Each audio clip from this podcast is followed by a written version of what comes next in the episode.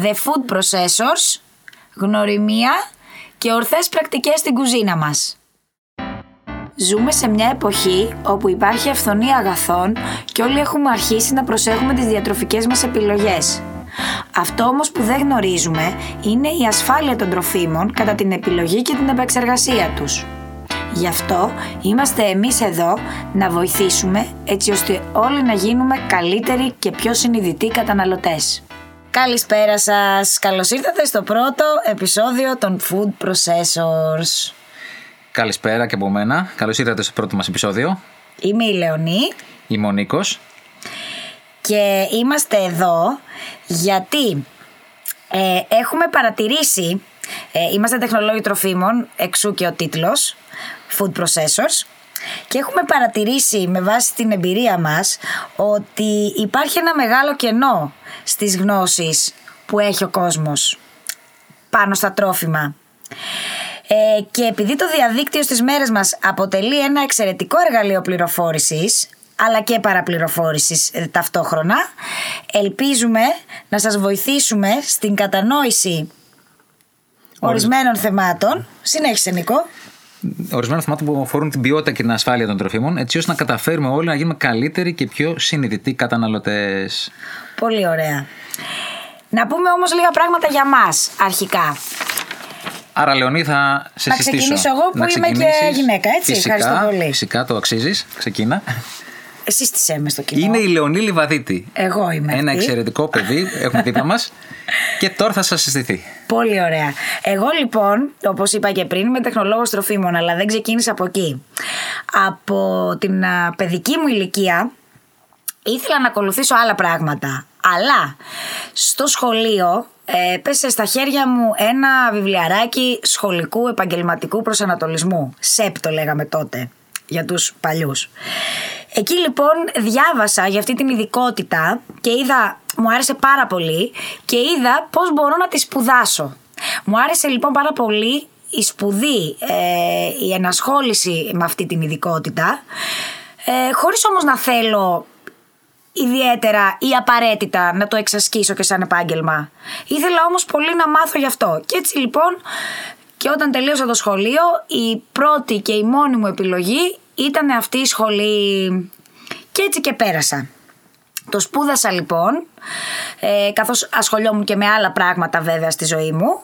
Το σπούδασα, το τελείωσα, ασχολήθηκα με αυτό πολύ λίγο στο κομμάτι της διασφάλισης ποιότητας ε, και από εκεί και μετά ε, το άφησα. Το άφησα γιατί, συνειδητά το άφησα, γιατί ε, δεν ε, βρήκα κάτι στον τομέα ε, που ήθελα έτσι εγώ να ασχοληθώ επαγγελματικά. Ποτέ όμως δεν το άφησα σαν σπουδή. Μου άρεσε πολύ ας πούμε να διαβάζω, να ενημερώνομαι γενικώς και να είμαι έτσι μ, μέσα στα πράγματα. Σε αυτό βέβαια στο ότι δεν ασχολήθηκα και πολύ περαιτέρω συνέβαλαν και άλλοι παράγοντες όπως το ότι είχα ακολουθήσει άλλους επαγγελματικούς δρόμους συν ότι μετά γνώρισα και τον άντρα μου και ε, αυτές είναι και οι άλλες ειδικότητες που έχω έρθει εδώ για να σας μιλήσω είμαι εδώ λοιπόν και ως ε, γυναίκα και ως νοικοκυρά και ως μάνα πια ε, οπότε λοιπόν ε, θα είμαστε εδώ με τον Νίκο. Εκείνος θα σας αισθηθεί κιόλας, αλλά εκείνος θα είναι ο υπεργνώση των πραγμάτων. Εγώ θα είμαι η φωνή αντιλογίας, η φωνή ερωτήσεων, η φωνή που όλοι έχετε μέσα σας και θα θέλετε να τον ρωτάτε. Θα τον ξεζουμίσουμε λοιπόν. Βέβαια όμως θα έχω κι εγώ τις δικές μου παρεμβολές και συμβολές. Αυτά είχα να πω για εμένα. Και πάμε τώρα στον Νίκο τον Γιόνι. Τέλεια. Πολύ χαίρομαι που, λοιπόν που σας μιλάω και εγώ. Ε, υπεργνώσεις δεν υπάρχει κανείς, άρα θα μπούμε στη διαδικασία όλοι να συζητήσουμε και, να, και θέλουμε και την ε, γνώμη σας και να μας ε, στέλνετε και email και οτιδήποτε σχόλιο έχετε Ναι. ε, για να μπορούμε να επικοινωνούμε μαζί σας. Αυτό θέλουμε, την επικοινωνία χρειαζόμαστε. Αυτό ήταν το μεγάλο μας ε, όνειρο με την Λεωνή όταν ξεκινήσαμε να επικοινωνήσουμε τον κόσμο. Αυτό θέλαμε. Γιατί όπως είπε η Λεωνή ε, στην αρχή, διαπιστώσαμε ότι υπήρχε τεράστιο ζήτημα με τις γνώσεις των τροφίμων και το διαδίκτυο με την πληροφόρηση και την παραπληροφόρηση. Έτσι, αποφασίσαμε ότι χρειάζεται να δώσουμε αυτό που ξέρουμε στον κόσμο και να επικοινωνήσουμε με τον κόσμο σωστά. Εγώ λοιπόν είμαι ο Νίκος Ογγιώνη, με τεχνολόγος τροφίμων και εγώ. Ε, τα τελευταία 10 χρόνια εργάζομαι ως επιθεωρητής ασφάλειας τροφίμων και εκπαιδευτής σεμιναρίων ασφάλειας τροφίμων. Καμία σχέση με τεχνολογία τροφίμων όταν ήμουν μικρός. Το όνειρό μου ήταν να γίνω γεωλόγος. Διάβαζα περιοδικά με γεωλογία, σεισμολογία, μετεωρολογία. Πάντως καμία σχέση με την τεχνολογία τροφίμων. Τη χρονιά που έδινα πανελλήνιες οι βάσει πήγανε στο Θεό, εκτοξεύτηκαν, ενώ εγώ ήμουν σίγουρος θα περάσω γεωλογία. Και έτσι πέρασε στη δεύτερη κατεπιλογή σχολή που ήταν η τεχνολογία τροφίμων. Στην αρχή μου φάνηκε παντελώς αδιάφορη. Από το δεύτερο έτος και μετά άρχισα να τη βρίσκω εξαιρετικά ενδιαφέρουσα όμως. Παρακολουθούσες όμως; Όχι. Όχι, μάλιστα. Δεν ήμουν υπόδειγμα καλού φοιτητή. Όχι, θέλω να πω ότι για να μην τη βρεις. Ε, μάλλον πώς τη βρεις ξαφνικά ενδιαφέρουσα. Πήγες, μπήκες στη διαδικασία. Μπήκα στη διαδικασία το δεύτερο έτος να πάω, να δω Α, τι γίνεται, μπράβο. τι είναι Και αυτά τα έτσι σου μαθήματα. φάνηκε ενδιαφέρουσα. Και λέω, Μάλιστα. Φάνηκε, στην αρχή έλεγα, Μα τι θα κάνουμε τώρα, θα φτιάχνουμε παστίτσια όλη μέρα. δηλαδή μου φάνηκε. ε, δεν είχα στο μυαλό μου να γίνω σε. Μαγειρική, ναι, ναι. Και έτσι λέω, δεν μου φάνηκε καθόλου ενδιαφέρουσα. Στο δεύτερο έτος μετά από όταν ξεκίνησα να, δια, να, να πηγαίνω στα εργαστήρια και στα μαθήματα, λέω, εδώ κάτι έχει να μας πει αυτή η σχολή. Ε, α, ενώ κατά το πρώτο έτος ήμουνα το αντιπαράδειγμα του καλού φοιτητή, στο δεύτερο έτος μπήκα στη διαδικασία σοβαρής ανασχόλησής μου και έτσι ολοκλήρωσα τις σπουδές μου το 2005. Με κεκτημένη ταχύτητα έψαχνα να βρω ένα μεταπτυχιακό για να συνεχίσω τις σπουδές μου το 2006.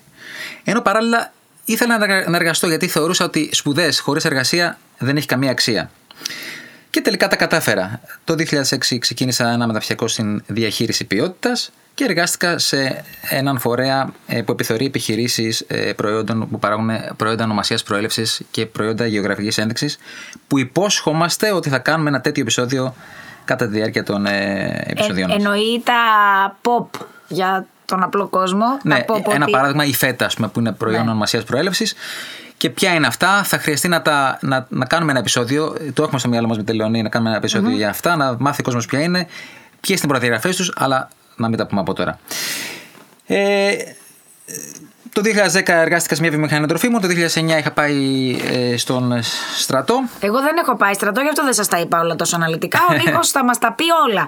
Ο Νίκος έχει και εμπειρία. Ο Νίκος μας εδώ ε, τον έχουν καλέσει και σε εκπομπές, βγαίνει και στην τηλεόραση. Νομί, μην νομίζετε ότι είναι κανένας τυχαίος. Αστειεύομαι, απλά είναι λίγο έτσι.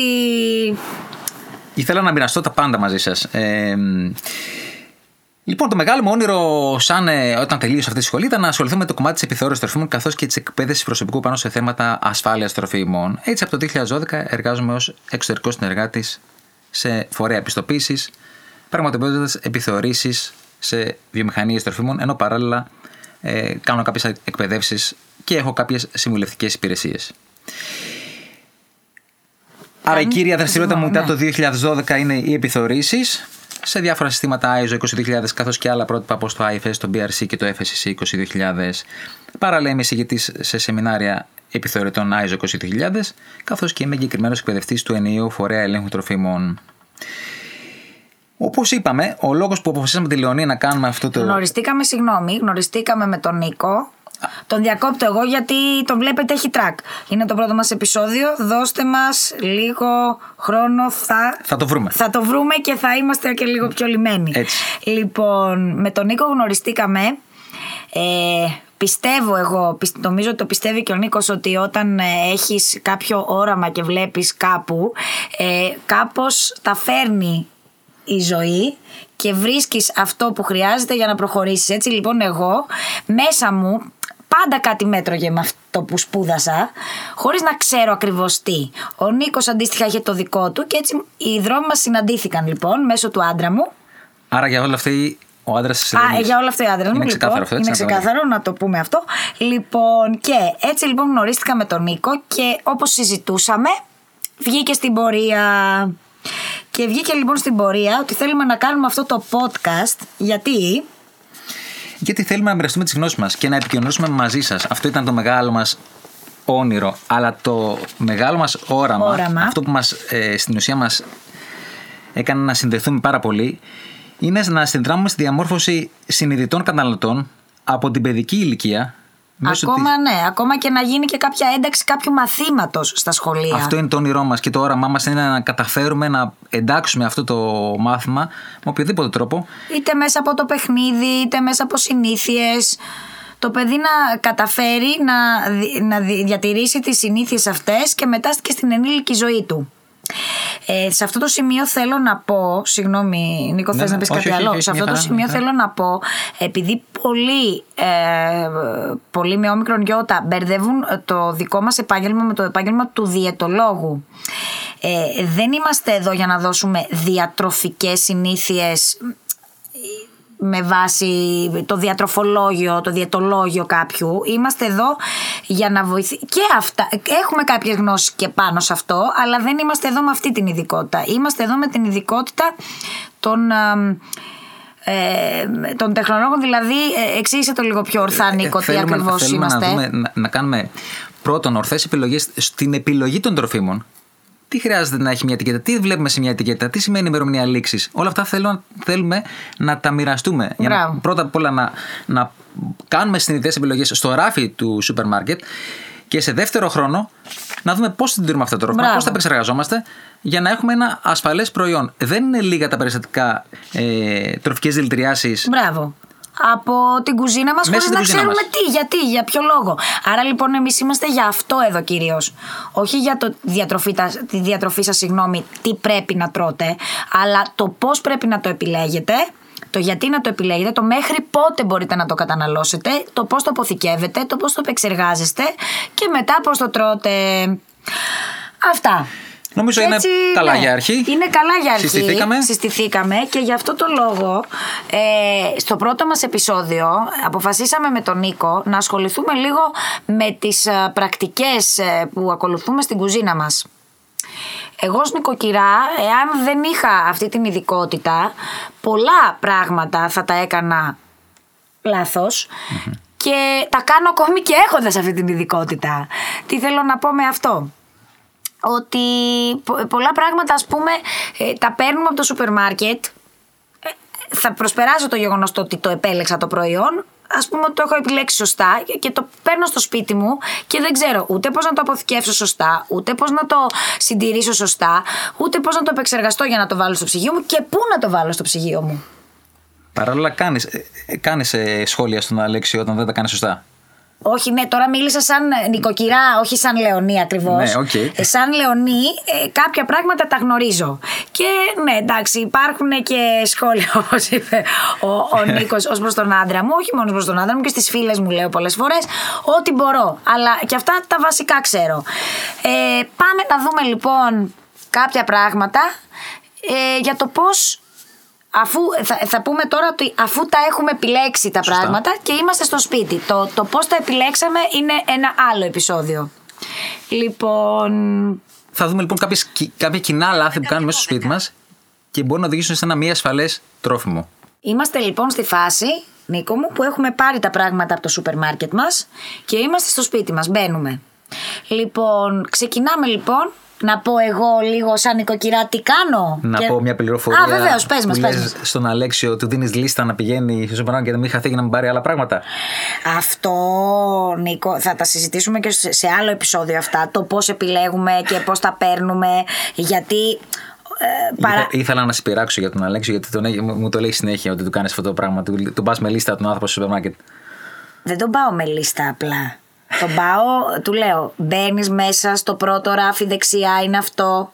Μετά προχωράς. Έχει το έχεις GPS το άνθρωπο. Έχουμε GPS. Εντάξει. Ναι, αλλά έτσι δεν χάνεται και, κάνω, και γλιτώνει και χρόνο. Και δεν παίρνει περιττά χρήμα. πράγματα. Ναι, ναι, ναι, Μπράβο, ναι. και χρόνο και χρήμα το γλιτώνω. Λοιπόν, ε, τι θέλω να πω τώρα σε αυτό το. Ναι, έχουμε λοιπόν α, φτάσει στο σπίτι μας και έχουμε πάρει τα προϊόντα. Ξεκινάμε λοιπόν, να πω εγώ σαν νοικοκυρά πώς περίπου το φτιάχνω. Τέλεια, πάμε. Ε, λοιπόν, εγώ πρώτα βάζω τα προϊόντα που είναι κατάψυξης στην κατάψυξη και τα προϊόντα που είναι ψυγείου στο ψυγείο και μετά ξεκινάω με του ντουλαπιού και όλα αυτά που ε, Σωστά. δεν χρειάζονται Σωστά. άλλη θερμοκρασία από την θερμοκρασία δωματίου. Έτσι λοιπόν ξεκινάω την αποθήκευσή μου. Απλά τώρα Νίκο θέλω λίγο να συζητήσουμε εδώ γιατί ε, έχω πάρα πολλές ερωτήσεις και εγώ απορίες στο πώς τα αποθηκεύουμε λίγο στο ψυγείο μας. Φαντάζομαι ότι όλοι αποθηκεύουμε το γάλα στην πόρτα. Σωστά. Η- Ο περισσότερος κόσμος το κάνει αυτό. Εγώ όμως. Μπράβο, Λεωνίδα. Τώρα φτάνουμε. Έχω φύγει από νοικοκυρά, είμαι τεχνολόγος τροφίμων. Δεν το βάζω ποτέ στην πόρτα γιατί δεν πιάνει τη σωστή θερμοκρασία. Σωστά. Ακριβώς. Με έρευνα λοιπόν που έχει γίνει, ε, διαπιστώθηκε ότι η θερμοκρασία της πόρτας είναι χειρότερη του ψυγείου. Και όταν το γάλα σου λέει θερμοκρασία διατήρησης 5-6 βαθμούς Κελσίου και το βάζουμε σε μια θερμοκρασία που έχει 10 ή 12, καταλαβαίνουμε ότι το προϊόν δεν μπορεί να διατηρηθεί μέχρι την ημερομηνία λήξης του. Άρα, λάθος νούμερο 1 που το κάνουμε όλοι κατά κόρον. Άρα λοιπόν, συγγνώμη Νίκο, επιλέγουμε να βάζουμε κάποια τρόφιμα στην πόρτα ή τίποτα; Μπορούμε να βάλουμε τρόφιμα τα οποία δεν είναι ευπαθή ή ευαλείωτα. Α, πολύ ωραία. Να βάλουμε κάποια κοκακόλα, κάτι, ένα κρασί. Ωραία, Πάντως όχι ωραία. Ε, προϊόντα που είναι ευπαθή ή ευαλείωτα. Π.χ. το γάλα, γιατί βολεύει, η αλήθεια είναι βολεύει. Ναι. Το κάνω κι εγώ κάποιες φορές, αλλά η γνώση μου και φροντίζω να Το καταναλώσω Α, ναι. άμεσα. Α, ναι, μπορούμε να το πούμε αυτό. Ότι αν είναι, ας πούμε, πρόκειται για ένα γάλα το οποίο θα καταναλωθεί μέσα σε μία-δύο ημέρες, προφανώς και δεν υπάρχει κανένα πρόβλημα να το βάλουμε στην πόρτα του ψυγείου. Ε, Δεν είναι καλή πρακτική όμως. Καλό είναι Ναι. να, να το μάθουμε να, Να μην το το, έχουμε σαν βάζουμε. νοοτροπία. Γιατί μπορεί να ξεχαστεί, Σωστά. ότι δεν Έχεις μπορεί να γίνει δίκιο. οτιδήποτε. Έχεις δίκιο. Ε, λοιπόν, πολύ ωραία. Ε, ε, να πούμε τώρα εδώ ε, ότι εμείς θα το πάμε βήμα-βήμα για το πώς απο- κάνουμε την αποθήκευση και μετά το πώς ε, κάνουμε είτε τη- το μαγείρεμα είτε κάνουμε την απόψυξη είτε οτιδήποτε. Επειδή λοιπόν το επεισόδιο αυτό, συγγνώμη το λέω από τώρα, επειδή λοιπόν το επεισόδιο αυτό θα βγει πάρα πολύ μεγάλο, θα διακοπεί και θα πάμε θα το συνεχίσουμε στο επόμενο, στο δεύτερο μας επεισόδιο, γιατί δεν θα τελειώσουμε ποτέ και εσείς θα βαρέθετε να μας ακούτε. Λοιπόν, συνεχίζουμε λοιπόν. Οπότε βάζω. Ε, ε, είπα ότι. Βα... Α, ε, σε ρωτούσα λοιπόν για το πώς τα βάζω στο ψυγείο μου. Άρα, η πόρτα λοιπόν μπαίνουν μόνο προϊόντα τα οποία είναι με πιο μεγάλη ημερομηνία λήξης και δεν είναι ευαλείωτα. Σωστά. Ωραία. Τώρα, τα φρούτα μου, φαντάζομαι, τα βάζουμε και τα λαχανικά μου, ό, ως, όποια είναι που πρέπει να μπουν ψυγείο. Γιατί επίσης εδώ θέλω Σωστά. να συζητήσουμε για αυτό, Νίκο. Ο, ο κόσμος δεν ξέρει και πολλοί κόσμος είτε βάζει λάθος προϊόντα μέσα στο ψυγείο, είτε τα βάζει όλα. Και Ναι. κάποια πολλ- πολλά δεν χρειάζονται. Σωστά. Σωστά. Ναι, ναι, ναι. Αρχικά λοιπόν τα βάζουμε όσα χρειάζονται, θα συζητήσουμε ποια είναι αυτά. Τα βάζουμε στους ε, διαμορφωμένους χώρους που έχει συνήθως το ψυγείο για λαχανικά και φρούτα. Σωστά. Ε, και τα βάζω εκεί. Τώρα, ποια φρούτα θέλεις να συζητήσουμε γι' αυτό; Είναι κάποια φρούτα τα οποία δεν χρειάζονται. Ε, και λαχανικά τέλος πάντων, Και Δεν λαχανικά, χρειάζονται ναι. να μπουν στο ψυγείο. Α πούμε, η ντομάτα. Ναι. Δεν χρειάζεται να μπει στο ψυγείο. σα ίσα τη προκαλείς βλάβη λόγω τους ψύχους που έχει το ψυγείο. Τα υπόλοιπα ε, τρόφιμα, ε, λαχανικά και φρούτα τα οποία χρειάζεται να μπουν στο ψυγείο, τα βάζουμε στο ψυγείο στην θέση που υπάρχουν, ε, που έχει το ψυγείο και μετά τα διαχειριζόμαστε με τον τρόπο που θα πούμε σε πολύ λίγο. Πολύ ωραία. Εδώ σε αυτό το σημείο να πω, γιατί θέλω να σας μιλάμε και με παραδείγματα για να μας καταλαβαίνετε. Ε, το πάω με βάση πάλι τον άντρα μου, γιατί ο άντρας μου, ε, άμα δεν του το δώσεις να το καταλάβει, να το κάνει εικόνα, δεν Δεν το έχει. Οπότε λοιπόν, ας πούμε αυτό που είπε για την ντομάτα. Όταν λέει τη προκαλούμε και βλάβη, δεν θα τη προκαλέσεις βλάβη να πάθεις κάτι καταναλώνοντάς τη, αλλά ας πούμε, έχετε δει πολλές φορές καρπουζόνι που λέμε. Ακριβώς. Κάνει αυτό το. Επειδή ακουμπάει σε, σε κρύα επιφάνεια, κάνει αυτό το σαν κρούστα και δεν, μετά δεν μπορεί να τη φάρει. Δεν τρώγεται. Δεν Ποιο- τρώγεται. Ποιοτικά έχει καταστραφεί το προϊόν. Μπράβο, ποιοτικά. Λοιπόν, ε, οπότε δηλαδή μην πάτε όλοι τώρα να πετάξετε τις ντομάτες σας αν τις έχετε βάλει στο ψυγείο. Απλά βγάλτε τις. Όπως επίσης και να τις Ή- βάλουμε μία-δύο Ναι. μέρες, πάλι, πάλι δεν έγινε Ναι. και τίποτα. Απλά γενικά, σαν μεγάλη αποθήκευση αν είναι, να μην, δεν, ε, δεν, είναι- όχι δεν είναι καλό, είναι λάθος να το Είναι βάλουμε λάθος. στο, Πολύ ωραία. στο ψυγείο. Λοιπόν, προχωράμε. Βάλαμε λοιπόν τα λαχανικά. Τώρα, α, Νίκο μου, να σε ρωτήσω κάτι. Εγώ, ε, αν πάρω κάποιο, γιατί το κάνω αυτό καμιά φορά, ε, έχω μια υποψία ότι δεν είναι σωστό. Αν, ας πούμε, πάρω έναν οπό κοτόπουλο και το κόψω στη μέση, μπορώ το μισό να το βάλω στην κατάψυξη; Θα ήταν ορθό αυτό; Εξαιρετική ερώτηση. Εξαιρετική. Ευχαριστώ. ευχαριστώ. Όχι, είσαι πάρα πολύ καλή. Μπράβο. λοιπόν, μία πολύ κακή πρακτική που κάνουμε σπίτι μας είναι να παίρνουμε νοπό κρέας και να το καταψύξουμε εμεί- και το καταψύχνουμε μέσα στο σπίτι μας. Τι πρόβλημα δημιουργεί αυτό; Και γιατί χρειάζεται να επιλέξουμε απευθείας κατεψυγμένο κρέας Ναι. ή να πάρουμε ένα νοπό κρέας και να το φάμε σε δύο-τρεις μέρες. Ε, Το βάζουμε και, στο ψυγείο Και, και εννοείς. εκεί μπορούμε Ναι, να βάλουμε ναι, στο ψυγείο, ναι. Όταν παίρνουμε ένα νοπό κρέας, αυτό που στην ουσία ε, γίνεται κατά τη διάρκεια της κατάψυξης είναι να δημιουργούνται κρίσταλοι πάγου, οι οποίοι επειδή είναι αργή η κατάψυξή μας, δημιουργούνται μεγάλοι κρίσταλοι Α, δεν πάγου. είναι επαγγελματική Δεν, με είναι αυτή- ναι, ναι, επαγγελματική. κατάλαβα. δεν γίνεται γρήγορα η κατάψυξη. Δημιουργούνται λοιπόν μεγάλοι κρίσταλοι πάγου. Θα μου πείτε τώρα, εκέ. Ωραία. Τι μου τη μεγάλη κρίσταλη πάγου. Εγώ δεν το είπα γιατί το ξέρω, αλλά εσείς θα το είπατε. Ναι.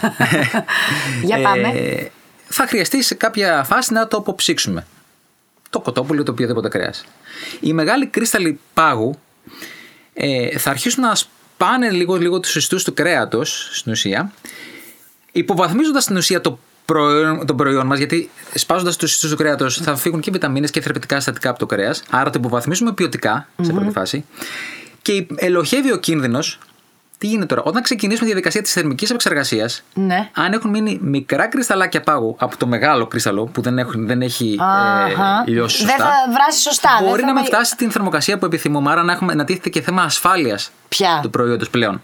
Άρα είναι κακή πρακτική. Η, ψ- η κατάψυξη του σπιτιού μας γεννήθηκε για να συνεχίσει την κατάψυξη των ήδη κατεψυγμένων τροφίμων. Και όχι για να καταψύχουμε εμείς. Είναι λάθος που το κάνουμε όλοι, συμπεριλαμβάνουμε και εμένα πολλές φορές. Αλλά Και εγώ το αναγνωρίζω ότι είναι λάθος και ε, μπαίνω μετά στη δικασία να το διαχειριστώ όσο καλύτερα γίνεται. Γίνεται. Καλό θα είναι να το αποφεύγουμε λοιπόν σαν πρακτική αυτό. Μάλιστα. Ωραία λοιπόν, μου έλυσες μια πάρα πολύ μεγάλη απορία. Τώρα, ε, τώρα να συνεχίσω. Έχω βάλει λοιπόν τα, τα πράγματα. Λοιπόν, άρα, αν, αν είναι κάτι ήδη κατεψυγμένο, δεν μας πειράζει γιατί ήταν σε επαγγελματική Τέλεια, το κατάσταση. βάζεις, Πάρα ε, πολύ ωραία.